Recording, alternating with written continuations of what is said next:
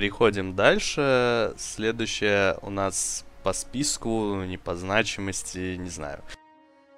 Это, естественно, Роберт Space Industries.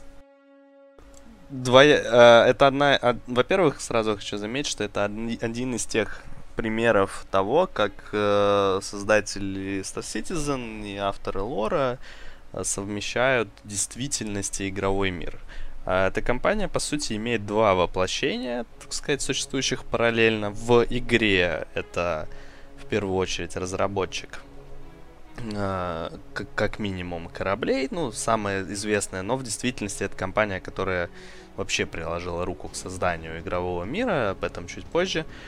А, а в, так сказать, э, на стороне действительности Robert Space Industries это в действительности зарегистрированная торговая марка, которая является одной из подразделений Cloud Imperium Games, и, ну, наверняка все знают, на какой сайт, собственно говоря, нужно заходить, чтобы узнать что-то о Star Citizen, скачать ее и так далее. Это robertspaceindustries.com. Uh, ну, понятно, откуда ноги растут у названия компании. Я думаю, здесь особых комментариев не нужно. Это, естественно, фамилия Криса Робертса. А в игре же да, в игре, в игре правильно пишут. Я о чем и хотел сказать. В игре э, компания, помимо того модельного ряда, с которым, наверное, все знакомы, к которому мы перейдем чуть позже, RSI в первую очередь известна за то, что является разработчиком ключевых технологий, которые используются на данный момент. Именно она в первую, э, впервые изобретает э, квантовый двигатель.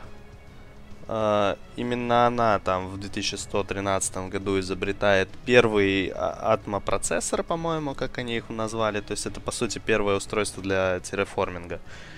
Именно они там в 140 году запускают э, первый коммерческий корабль, который Зевсом был назван честь э, явно греческого бога.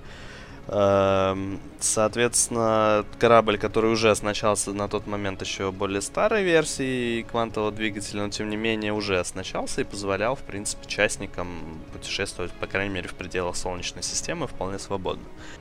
А, ну и, соответственно, там спустя чуть больше, там, по-моему, может быть, спустя 60 с чем-то лет, э, создается вторая версия квантового двигателя, которая используется до сих пор там в серьезных модификациях. Это, по-моему, на данный момент это чет- четвертая версия двигателя, который, собственно, кв- квантового движка, ну, даже, а не, не четвертая, даже восьмая Q-Core называется, ну, Quantum Core, соответственно, на, на основании него пишутся все там существующие движки квантовые. Uh, соответственно, первый двигатель они Посейдоном назвали. Это двигатель, который как раз-таки позволял развивать одну десятую скорости света. То есть это та скорость, на которой в данный момент летают uh, в квантовом перелете корабли Star Citizen. Она не изменилась, она осталась такой же. Uh, ну, соответственно, помимо своего там невероятного вклада в развитие науки и технологий, естественно, RSI в первую очередь на данный момент известен как производитель. Производитель не только кораблей, но в том числе и оборудования. Uh, помимо того, что они там производят для своих кораблей узлы многие, они еще известны, ну, например, за те же самые космические костюмы, в которых нынче Пола Лисара бегает. Это тоже производство RSI. Э, нет, одна, одна десятая также они летают примерно. Ничего не поменялось. Да, с той же скоростью они летают сейчас. Одна десятая скорости света. Uh, возможно, сейчас, на данный момент, это сделано из-за того, что, если имеется в виду скорость текущая именно полета кораблей, это временная мера, вполне возможно. Просто из-за того, что э, они пока что балансируют, даже еще не отбалансили расход топлива и соотношение расстояний со скоростью. Соответственно, как только будут, уже появятся там когда-нибудь готовые системы, уже полно, полновесные, уже там можно будет смотреть. А, да? Две десятых уже? Ну, значит, значит путаю, значит все-таки продвинулась немножечко э, технология, но так или иначе, вот тот двигатель, он был, так сказать, самым так сказать, прорывным на тот момент. Потому что первый, самый первый двигатель, который был создан, он одну сотую давал. То есть э, соответственно, скорость в 10 раз на тот момент возросла. Ну вот, соответственно, RSI сейчас пилит кучу оборудования, модулей, э, всевозможных, э, соответственно, квантовые двигатели, в первую очередь костюмы, ну и корабли, конечно же. Э, самым первым таким, так сказать, самой успешной серией вообще у RSI явилась Аврора. Это стартовый кораблик, который нынче доступен в 1943 году он, соответственно, был представлен в первый раз. Линейка насчитывает э, в себе 5 разных модификаций от ES до LX. А в чем самая, так сказать, основная особенность корабля в том, что он может быть э, переоборудован под что угодно. Ну, относительно, конечно, но так или иначе, это был первый, по крайней мере, общедоступный, особенно за такие деньги, а, частный корабль, который можно переоборудовать. То есть у него есть некоторая степень модульности, соответственно, есть э, предустановленные, ну, предсобранные, скажем так, модификации, которые можно видеть. А, но так или иначе заявлено то, что впоследствии каждый сможет свою аврорку сам под себя переделать в купе с э, небольшой, невысокой ценой, и как бы это оказался очень успешный корабль, и ну, до сих пор они вполне себе продаются. И, судя по всему, по крайней мере по слухам, линейку ждет редизайн, соответственно, будет обновление модельного ряда в соответ... ну, по тому же принципу, что сейчас происходит с, грей... с дрейковскими катлсами. Так что, возможно, в скором времени мы увидим еще более интересную Аврору, чем она сейчас есть. Есть какие-нибудь, товарищи, замечания? дополнения, вопросы? Да, в принципе, нет. Все очень я развернуто. Я думаю, он наконец-то начал отдыхать, Степ. Ну, хорошо. Отлично. А, значит, следующее по значимости для компании стала линейка, линейка Constellation. Это корабль, который на данный момент не имеет себе прямой конкуренции на рынке от слова совсем, потому что э, по схожим параметрам, ну, просто нету кораблей вообще никаких. Э, в линейку Constellation входит 4 модификации. Все они, в принципе, имеют относительно узкую нишу. Андромеда это самый защищенный, самый боеспособный корабль. Ну, опять же, очень много споров ходит по поводу применимости Constellation в действительном бою, но так или иначе. Э, есть Андромеда, есть Аквила. Это исследовательский корабль, который отличается уникальным дизайном кокпита. Вы, кстати, вы можете видеть на картинке. Uh, больший обзор, соответственно, и специальным исследовательским оборудованием это тот корабль, который сможет проходить через новопрыжковые точки, фиксировать их, записывать переходы, сканировать системы и вообще заниматься всем-всем-всем вот этим вот исследовательскими вещами, которые, я думаю, так многие ждут от этой игры. И упс. А, соответственно, Таурус это чисто грузовик, это самая дешевая из модификаций Constellation. По сути, это корпус Constellation без оборудования. То есть оно, оно летает, у него есть э, трюм, но как бы в соответствии с ценой, да, это вполне адекватная модель, но в действительности э, странная вещь, потому что есть там хулы, как настоящие грузовики, а Таурус, он занимает такую, опять же, переходную нишу. А, ну и Феникс это люксовый корабль, который заявлен как такой личный транспорт для людей, обладающих определенным достатком. Это комфортный корабль, единственный, опять же, в своем классе, в соответствии с размером, то, что есть э, яхта, о которой мы раньше говорили, 890 джамп. Она, конечно, абсолютно других размеров, я полагаю, другой стоимости. 890 метров. Ну, нет. Нет, да. нет, не в метрах. Она тоже, она чуть-чуть там Поменьше, конечно. Ну, не суть. Главное, что она, соответственно, в совсем другой нише, а вот Феникс, он, во-первых, будет тоже лакжери транспортом, во-вторых, у него заявлены некоторые особенности, как э, командный модуль, который, когда его реализуют, соответственно, возможность управления какими-то соединениями кораблей, И также э, безопасное хранилище для каких-то особо ценных вещей на борту находится, где можно что-то спрятать. Оно защищено от э, нежелательного сканирования и вообще всячески очень хорошая штука. Но так как Constellation является одним из самых популярным э, одним из самых популярных кораблей вообще, в принципе. Да, он очень хорош как с практической, так и с эстетической точки зрения. Действительно замечательный, многофункциональный и очень универсальный корабль. Ну, с нетерпением ждем 3.0, когда Аквил уже себе покажет. Ну, с функционалом пока непонятно. Но главное, что Андромеда, Таурус ну, э, уже летают. Феникс уже тоже на, на финальной стадии разработки. Скоро его тоже должны представить уже в окончательном варианте, как бы. То есть то, что то, что раньше попадало в ангары, оно ну, не является совсем окончательным вариантом, поэтому я думаю, люди это понимают, наверное, те, те кто застал этот момент. А, нет, я не говорю, что Таурус летает. То же самое, что он в ангаре стоит, так же, как и там все остальные варианты. Андромеда, понятно, сейчас только летает, само собой. Вот Аквилу только вот собираются выдать для полетов. Но мы переходим к Ориону. Орион, опять же, самое интересное, у RSI, в принципе, корабли, которые вообще не имеют конкуренции почему-то так сложилось. То есть мы говорили о том, что Дрейк составляет конкуренцию RSI, но в действительности Дрейк занимает абсолютно другую нишу по кораблям.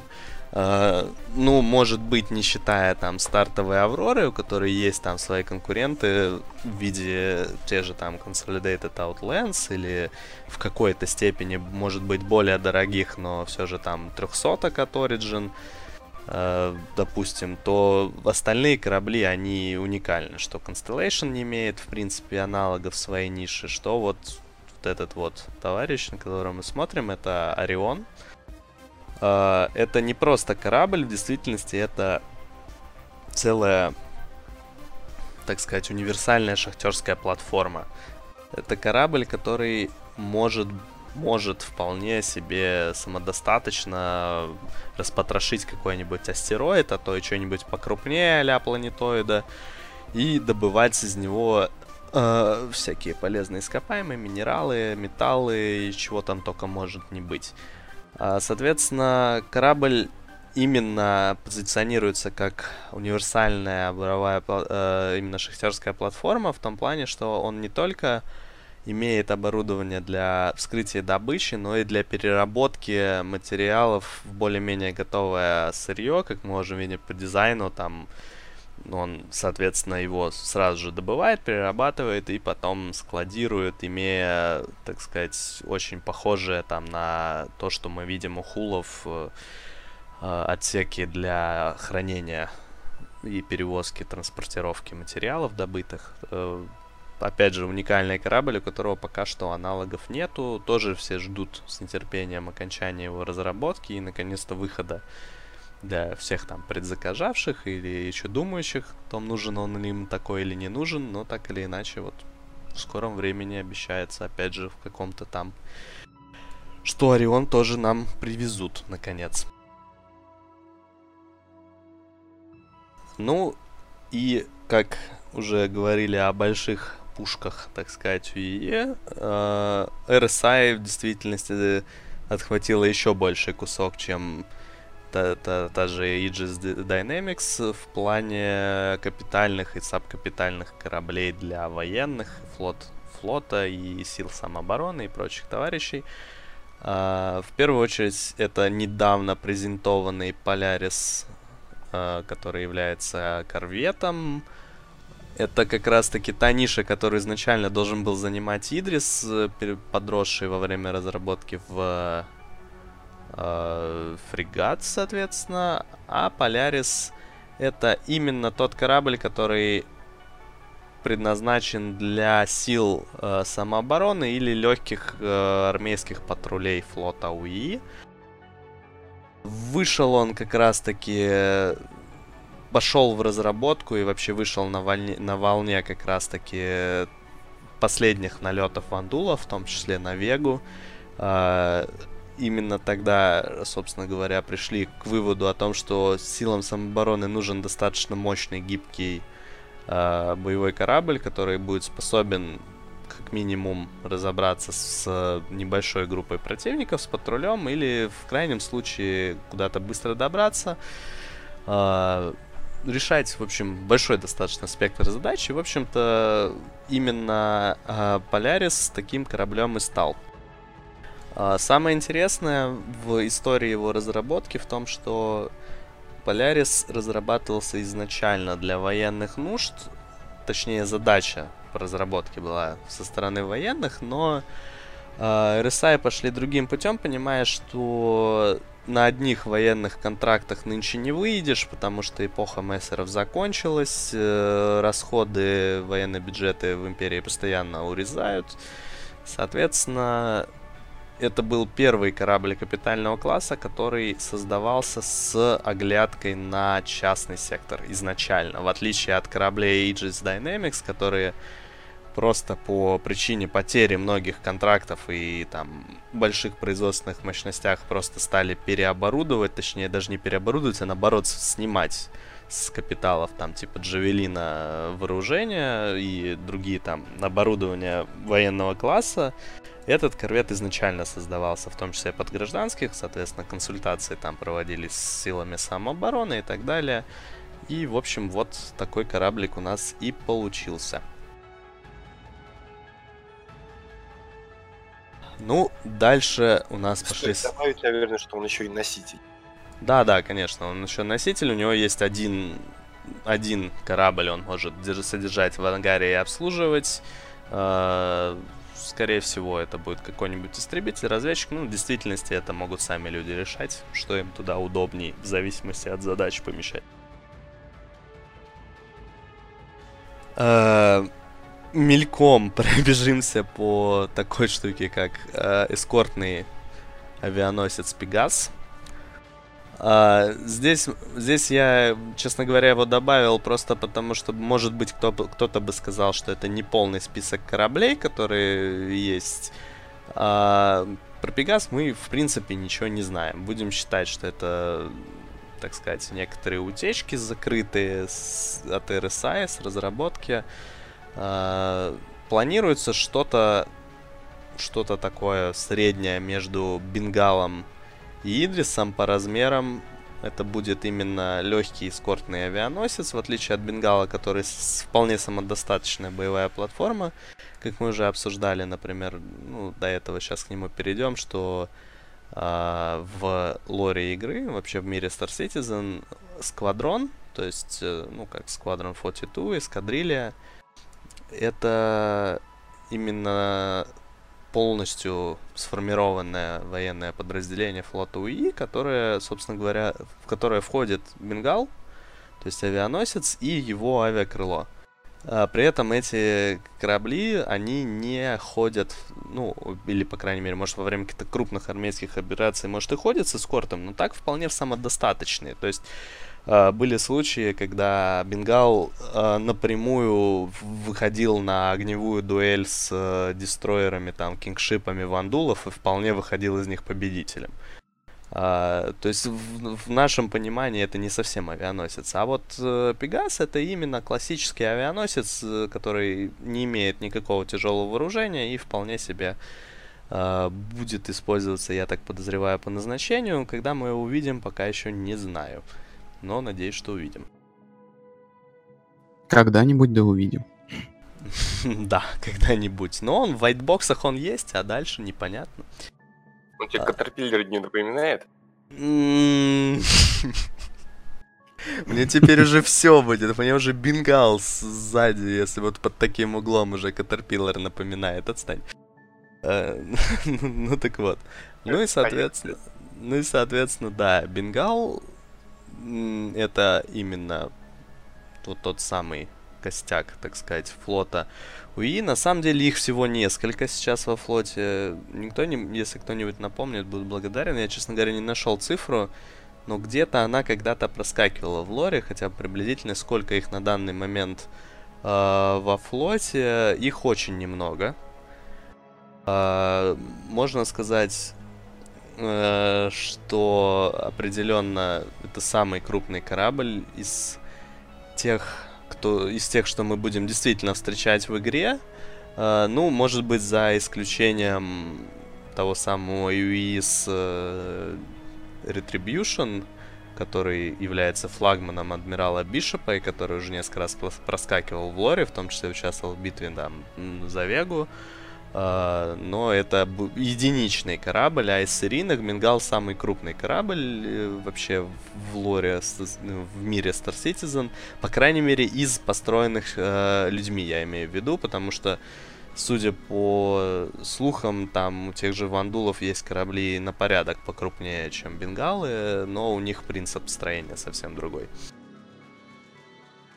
Вот, соответственно, такой вот у нас набор, собственно говоря, кораблей, которые производят RSI. Ну и, как я говорил, они, э, они естественно, с, помимо этого еще и строят, э, производят много разного оборудования, в том числе костюмы там и так далее. Uh, ну, я имею в виду костюмы, те скафандры там, которые есть под дефолтные, на них наверняка все знают. Вот они, собственно говоря, также производство RSI. Дополнение, вопросы, комментарии?